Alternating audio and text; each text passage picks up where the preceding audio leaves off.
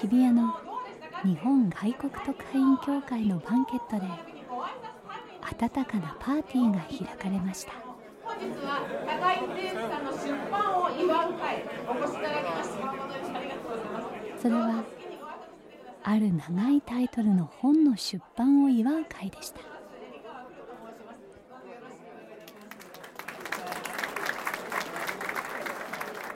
映画館へは麻布十番から都電に乗って。あの東宝の社長高井秀之さんがジブリの発行する雑誌「熱風」に連載していた不思議な物語が角川書店から出版されたんです。えー、僕あの高井さんでちょっと忘れられないエピソードが一つございまして。でそれは何かっていうとまああの皆さんよくご存知だと思います。東方に、えー、市川みなみっていう男がいますまあ皆さんねよくご存知だと思います。で彼と話した時にですね鈴木さん映画っていうのは作るもんじゃないですよね。映画っていうのは見るもんですよ。これどういう意味なのかっていろいろあると思うんですけどね。これでとある日ですねまあ高井さんを囲んでの食事会があったんですけれどそこには当然その市川みなみもいたんですけれどねその話を持ち出してみたんですよ。高井さんね石川みなみはこんなこと言ってるんですよ。映画ね作るもんじゃなくてね見るもんですよ。そしたら高井さんがね間髪を入れませんでした。その通りだよ鈴木さん。本当に嬉しそうにねニコニコニコニコ笑いながらねおっしゃったことをね僕は記憶に留めたんですよ。まあいろんないきさつがあってあのー、あったんですけどなんていうんですかね高井さんってね愛矛盾することは必ず2つある人なんですよ。愛矛盾することが。高井さんという方は見ててとにかく映画が大好きなんですよ映画大好きな方っていうのは僕5万といらっしゃると思うんですよ。僕も実はそうですし。それと経営者として優れてるっていう人もかなりいらっしゃると思うんですね。だけどこの2つをですね両立させてだから映画が大好きであると同時に経営者としても優れてるとかね。それから映画を作ってる一方で映画を見るのも大好きだとか同時にやってしまうという。これはまあ高井さんの大きな特徴だなと思って。そこら辺の、ね、秘密っていうんですかね。なんか垣間見えるようななんかそれをねちょっと知ってみたいっていうのがそもそも原稿を頼んだ動機でした。僕は高井さんにねお話したことがございます、えー、高井さん。高井さんやっぱり二重人格ですね。そしたら高井さんがね間髪入れずこれもこうお答えになりました。いや僕は本当は三重なんですよ。えー、AB 型の高井でございます AB 型っていうのはある時は A 型ある時は B 型ある時は O 型なんです。ですからまあ平気で三重人格にあのなれる要素があるはずなんです。それでは続いて、えー、角川ホールディングス会長角川澄彦様。じゃああの高橋さんにあの皆さん心からお祝い申し上げたいと思います。乾杯。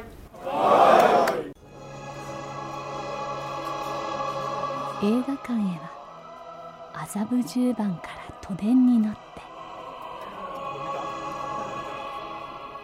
それは1953年に麻布十番から都電に乗って日比谷の有楽座へ行った少年がやがて映画の魔法に取りつかれ度が過ぎた映画館通いを始め東宝に入社。有楽座で働きやがてその有楽座が取り壊されるのを見届ける。そんな映画のような物語です。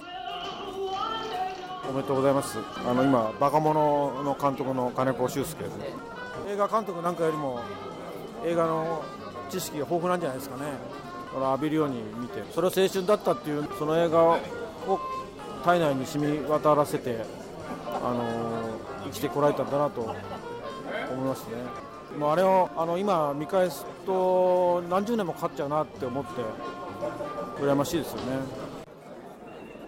えー、東宝アド株式会社というところの、えー、矢部勝と申します。この本を読んで思うのはやっぱり映画は映画館で見ないと本当に映画を見たことにならないっていうのを実感できる本なので映画館で見たくなると思うんですね。社長よくおっしゃるのはやっぱりあくまでも映画館で見る映画が、えー、オリジナルなんで、まあ、音楽で言えばライブだと本当に味わうのはやっぱ映画館なんだという言い方をするんです毎日とにかく1本映画を見るっていう。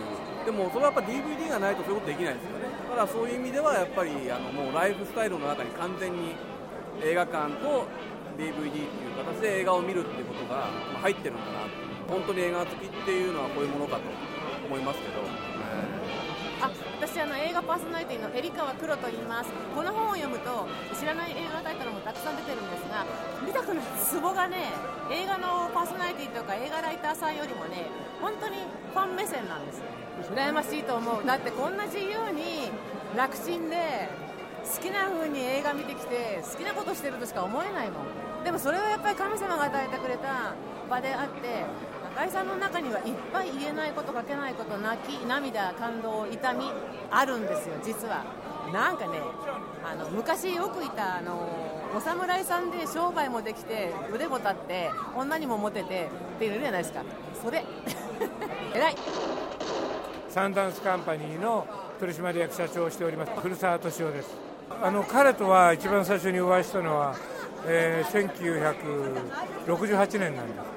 その時彼はスカルダにいたんですけどまだあの会議やなんか出てこなくて68年の日比谷に移った時からずっとお付き合いしてましてまずあの映画でいうと明日に向かって打てフレンチコネクションその他の何本かやって彼は有楽座に行きまして調整部に来て僕は彼とはもう423年になるんじゃないですか。ともかくあの作った映画を見てもらう劇場がなければどうしようもないんです。これはあのやっぱりあの今まで映画の本っていろんなあの角度のがあるけどこのアングルから書いたものはないからとても参考になるんじゃないですか。あの本当にあの興行側から映画を見る側から立体的に捉えてる。ぜひと映画のオールウェイズって言えばいいそういうこと。でもこの本が不思議なのはそれが決して昔を懐かしむ物語ではないからなんです有楽座はこれを書き出してからしょっちゅう思い出しますねあそこに書いてある通り有楽座で映画が好きになって有楽座に勤務してで自分が作った映画が有楽座で公開されてそれで有楽座が閉館して解体されるのを立ち会ったということで、まあ、有楽座に悔いはないっていうのが、まあ、あのあの本の、まあ、テーマです。でこれを書いた理由はやっぱりその有楽座とか日比谷映画が勝ってあの興行の花だった頃を誰かが書き残さないとそういうもん書いたもんないんですよね。映画のこと書いた本はあるけど映画館のこと書いた本ってないんで映画はとにかく映画を映画館で見て初めて映画が完成するんですよ、ね、まあもう二度とああいう映画館は今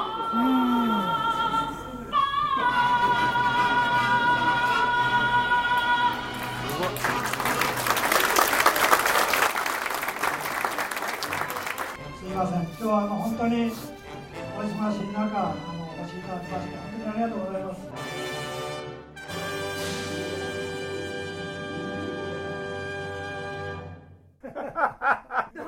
ああどうもいろいろお世話になりました。あ、とんでも。時間前だよ。だって一時間前。立石さんから電話いただいて早めにお付きになるっていうのは聞いたんです。あ、っと思ってきましたありがとうございます。すいません。ご飯いただきましょうか。そうですね。ね、その方がいいかもしれない。いただきますじゃあ。せっかく持ってきていただいたので。りますか。奥田さんだけですか。はい。あとね、金沢さん？そう。ああ、そっか。それで足りますか。はい、大丈夫です。はい。あれ？どっかに箸が。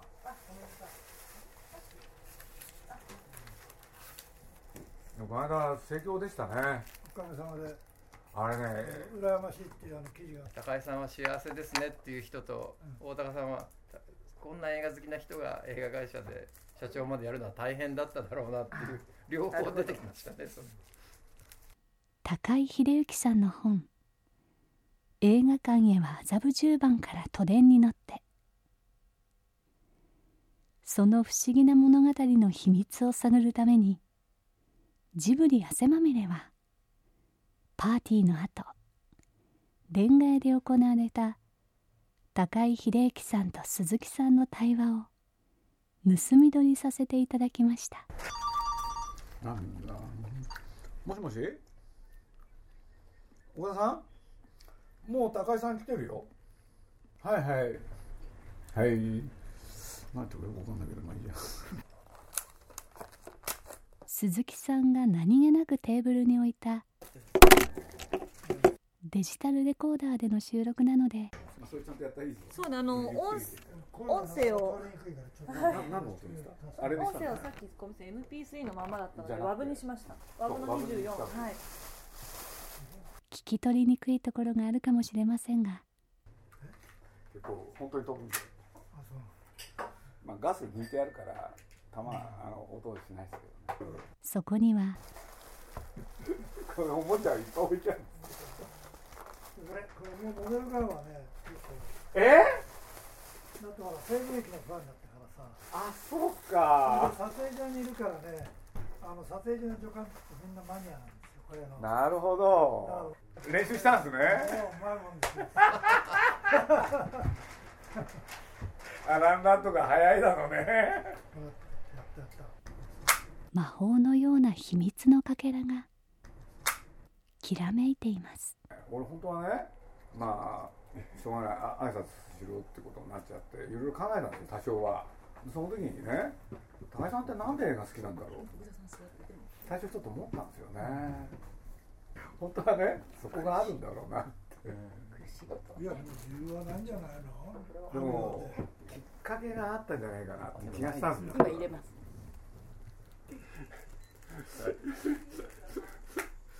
いやあのね、高井さんのあのな何しゃべるとか要するに、あの映画のこの本の特徴ってね、何言おうとしたんだかな要するに高井さんが映画好きだっていう時はね、高井さんという人格を作る時に非常に大きな影響まであると思ったんですよ、だからある距離の置き方とかね、やっぱそう思わざるを得なかったんですね、あの4歳から11歳までの間にあるかもしれない。12歳で映画館行くんですもんね、生まれて初めてご覧になった映画っていうかなんかこう覚えてるあのねバンビでしたね。バンビ？ええそれはね学校かなんかで見に行った。んだよね、ええそういうのはねあんまりその子供が出てくる映画とか、えそういうのねあんまり反応しなかったんですよ。えへとにかくもうバンビっていつぐらいなんですか？え？何歳？バンビ小学校3年か4年の頃ですよ、ちょっと調べれば分かりますけど。僕は親父で4歳で死んで、うん。で11歳であの今の10番に引っ越してきたからその間の7年間うん。がもうひたすらあの忍耐の7年間だったんですね。やっぱりいろいろ、まあ、戦後の、はい。こんな混乱してる時ですけどね、うん。まあそれがやっと解放されたのが11歳だったんですよ。11歳の時って昭和？昭和、えー、27年。えそういう計算になる？そうだね。16年前。ぐらいだねそれでええうちはまあ新しくねあのちっちゃい子だったけどちっちゃい家だったけど新しいうちで。僕と2人しかいないから自分の部屋があった。ああそれは特別ですね。小学校の時から。5年の時に。それでやっとねこう自分が一息ついたっていうかなるほど。やっとそこでこう冷静に世の中をこう見れるようになった。だから高井さんってモダンなんですね。個室が与えられるっていうのは一人で自ね、自立するってことでしょ、で自分で自分いろんなこと考えるってことだから、だからものを考えるときに、ある種の近代的な考えっていうのかそういうのは生まれやすいですよね。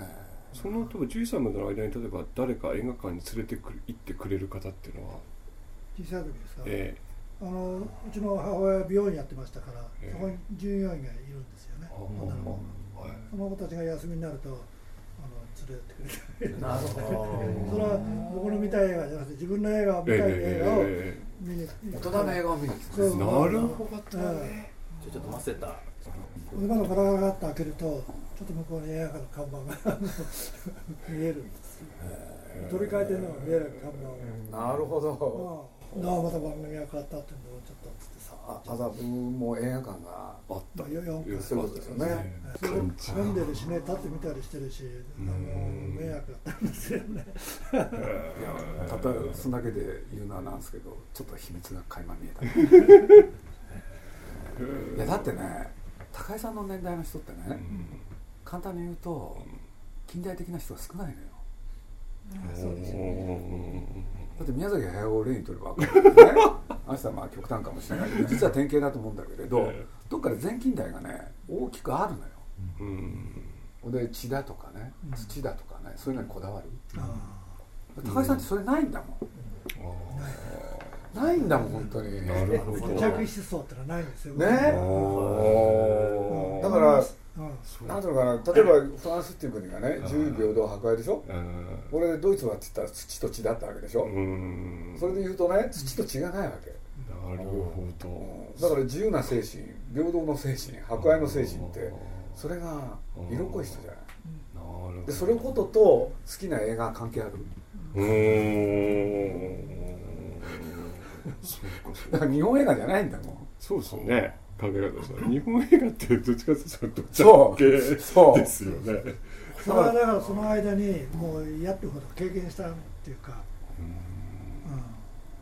うん。だから親父が生きてる時までは普通の一軒家に住んでたらしいんですよね。気配はなんとなく覚えてる。で親父が亡くなってでうちのおじのところで亡くなったんですね、でおじの隣の家をの一部屋を間借りして、とりあえず僕と二人が、もう何も知ってる人いないし、何もないからもうとにかく親親戚の隣のうちに住んでれば、まあ、気持ちが落ち着くってんで、そこにいたんですよね、その頃の思い出がねあんまり思い出がないんでね。もう本当にもう。ね。だから映画がね、まあもちろんそうなんだけど映画ってまあ誕生して100年、そうまあその時代と関係あるんだけれど、要するに夢だとか、そういうものを描く世界でしょ、そういう意味では多少映画の見方っていうのは、あの変わりましたよね。大学時代はとにかくその今までのミーハー的な見方を結構その厳しく追求されたんですよ先輩たちに。ちょうど60年安保の近い時代ですからね。とにかく左翼系の見方しなきゃもうお前ら、学生じゃないって言われるようなことがあってそれはそれでまた随分刺激になって、結構洗脳された部分もあるんですけどでも100%は洗脳されなかったんですよね。ねやっぱりハリウッド映画っていうのはその面白いと思ってましたからね、ずっと通い詰めたその有楽剤そっちへ憧れたんですよね。なるほど。そこで映画が出るんですね。映画を見るもので劇場で働きたかったですそうですね劇場ですそしたら運よく劇場全部そこから生かされたっていうね、ええ、だからもう有楽で行った時には本当にもう今回止めちゃったんですよなるほど転職と思いますもうだからあとはもうよ余生だっていう。新婚旅行です。え新婚旅行に映画館行かれたんですね。もう、うん、何でももう旅行行ったら必ずそこの土地の映画館入って映画見てましたね。あそうですか。ええ何やってんだろうじゃああれですかその松岡さんにあの東宝映画で作る方やれって言った時は結構しんどかった。いやもうびっくりしましたね。入社した頃の東宝映画ってどういう映画なんですか？全然覚えてないなって。覚えてないっていうかもう気がいってないんだもん気がいって。ない。もう。赤ひげか。赤ひげっていつですか？赤ひげ65年ですね。5年。あれは。赤ひげね。赤ひげ。普通新入社員でね、東宝に入ったらその頃どういう映画やってたかなって覚えてますよね、でもこの 678覚えてないんだもんでもやっぱり今今までのずっと話お聞きしてるとやっぱり日本映画ってその、まあ、1952年に GHQ の一応まあ占領から日本解放されて、で53年あたりが東京物語なんですよ。で54年が「真の侍とゴジラ」っていうのが出てくるで54年にはあの、まあ、中村金之助と東千代之助が東映でデビューしで日活では、えー、あ日活はまだあれか。で大映では活心とライドがデビューしました。だから534年が戦後日本映画のまあ始まりっぽいですよね。で今お聞きしてるとやっぱりその東京オリンピックだったり645年のあたりで、ここまでが一つ一区切りだった気がしますよね、何か聞くと。でさっきのその若大将が盛り上がったこの後だったりするとちょっとまた変わったんだろうなそこで日本っていう。だから赤ひげっていう映画はねいろんな意味で面白い映画なんですよ。赤ひげとその時代みたいな本格と面白いぐらい。だってその後黒沢さんやっぱり変わってくんだもん。変わります変わらざるを得ないですよ。三浦さんと別れてからやっぱ変わらざるを得ないですよ、いやだからね僕ら今ね国立講坂からって映画作ってるでしょ？でそれって実は舞台が63年なんですよ。そうするとねオリンピックの前年、そうすると僕が数えてみたら当たり前だけれど戦争が終わってまだ18年なんですよ。これで奇跡の復興遂げたわけじゃないですか、そうするとねその象徴としての東京オリンピックでしょ、でとにかくねみんながねもう明るい未来に満ちてて、要するに戦後、ね、日本は戦争に負けてそれこそ占領されてたわけで。でみんな貧しかった。でこれをなんとか克服したい？っていう時にはねみんなそれがテーマですよね映画って。これで高度経済成長で豊かになった途端、何が出てきたかって言ったら心の問題でしょ、で今度は心の問題を丁寧に描き、なおかつそれをどうやってね要するに癒すのか克服するのかみたいな、大きく言うとね、戦後の日本ってその2本の映画しか作られてないわけで。ね？そうすると要するにこれからどうやって作ったらいいのっていう。その試金石なんですよ国立小坂って。だからあの時代良かったじゃダメでしょ、じゃあね要するにあの時代が良かったんじゃなくて、要するに僕が五郎に言ってたのは、要するに時代劇だろうが SF だろうが描いてきたのは常に現代だと、だとしたら今この閉塞状況をどっかで突破する？のは何なのっていう、ここがね今最後の仕上げで。面白いよね。面白いですね。三丁目の夕日はオリンピックの直前まで来てるけどそれい以降どうすればよかよいよかったのかみたいなこともあるわけですよね。そうですよね。東宝映画でね赤坂の三姉妹っていうのが 新玉道夫当時の赤坂見附出てくるんですよ。オリンピックの前。つまりね電車走ってるんですよ。だ当時の映画見るとねそこら辺がね全部ね要するにディスカバージャパンなんですよ。それはその通りなんですねだからそこは楽しくて見てね思わず止めちゃって一回。そうそうそうそういうのありますよねそうそう見ちゃうんだよねわかります見つけからずっとあの四谷の上がってってで今ジョージのグラウンド横走ってくるでしょ当然がでこれからもらえるからつまり赤プリなくなったりするとあれもビル知らないわけですよね多分そうですよねでもこの頃の時代をもうその描ける人ってもうあと10年みんないなくなってもうダメですよね。じゃあ最後にあのね市川みなみにこれからの東宝映画どうなっていくか。え？将来の東宝を担うんだから。え？なんで？収まってます。将来でも今も担ってます。今も担いつつこれからどういう東宝を作るんですか？いやわかんないですよ。わかんないって。どうどうどうどどうどうするんですか？ってどうなんでしょ うね本物です社長に聞いちゃう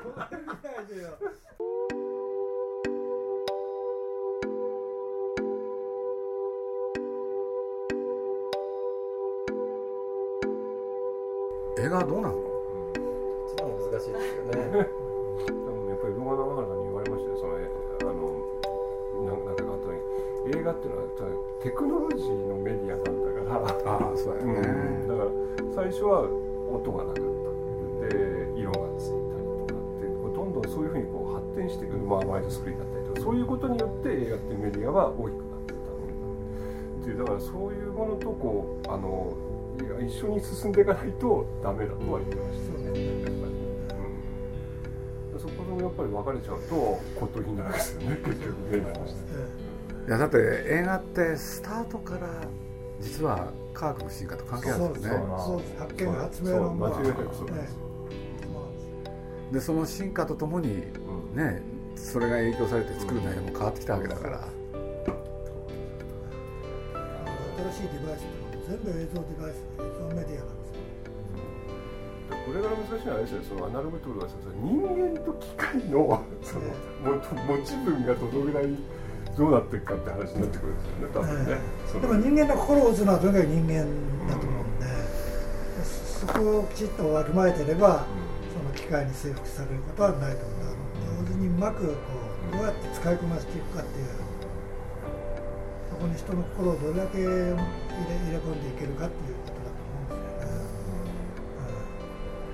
うん、映画のあの20世紀が終わってね100年終わって、次の100年が始まったわけですよね21世紀、はいはい、そこはやっぱり良くも悪くもデジタルっていう、その一番新しい技術と映画っていうのがこんなにあの相性がいいってことが分かったわけだから、次のまた新しい100年を新しい技術とともに別の新しいまたね展開ができると思ってるんで、あとはもう作る人たちのそのアナログ精神がどれだけそこにも盛り込まれるかっていうことだと思うんですね。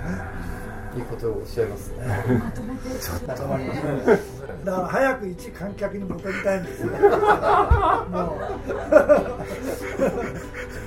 それでそれに手紙書いてみました。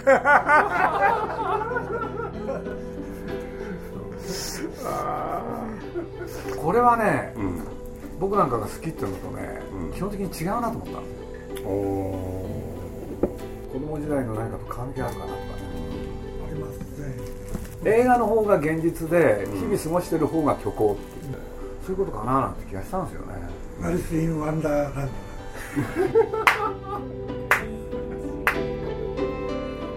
もしも映画館の暗闇が現実で外の世界の方がフィクションだとしたら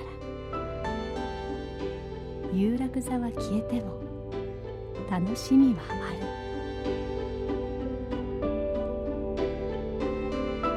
そういえばかつて有楽座があった場所に今は東宝のオフィスビルが建っていてその11階の会議室で去年の暮れ鈴木さんはジブリの新作「国立小坂」からの記者発表会を行いました。何を作っていくんだ。そうそうそう。デジタルを使ってデジタルに頼らないものを作る。わかりました。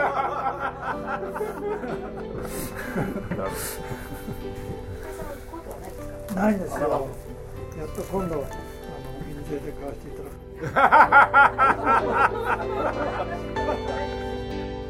なおこの高井秀幸鈴木敏夫対談の模様は1月10日発行。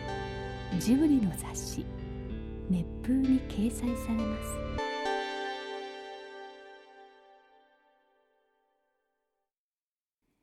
鈴木敏夫のジブリ汗まみれ。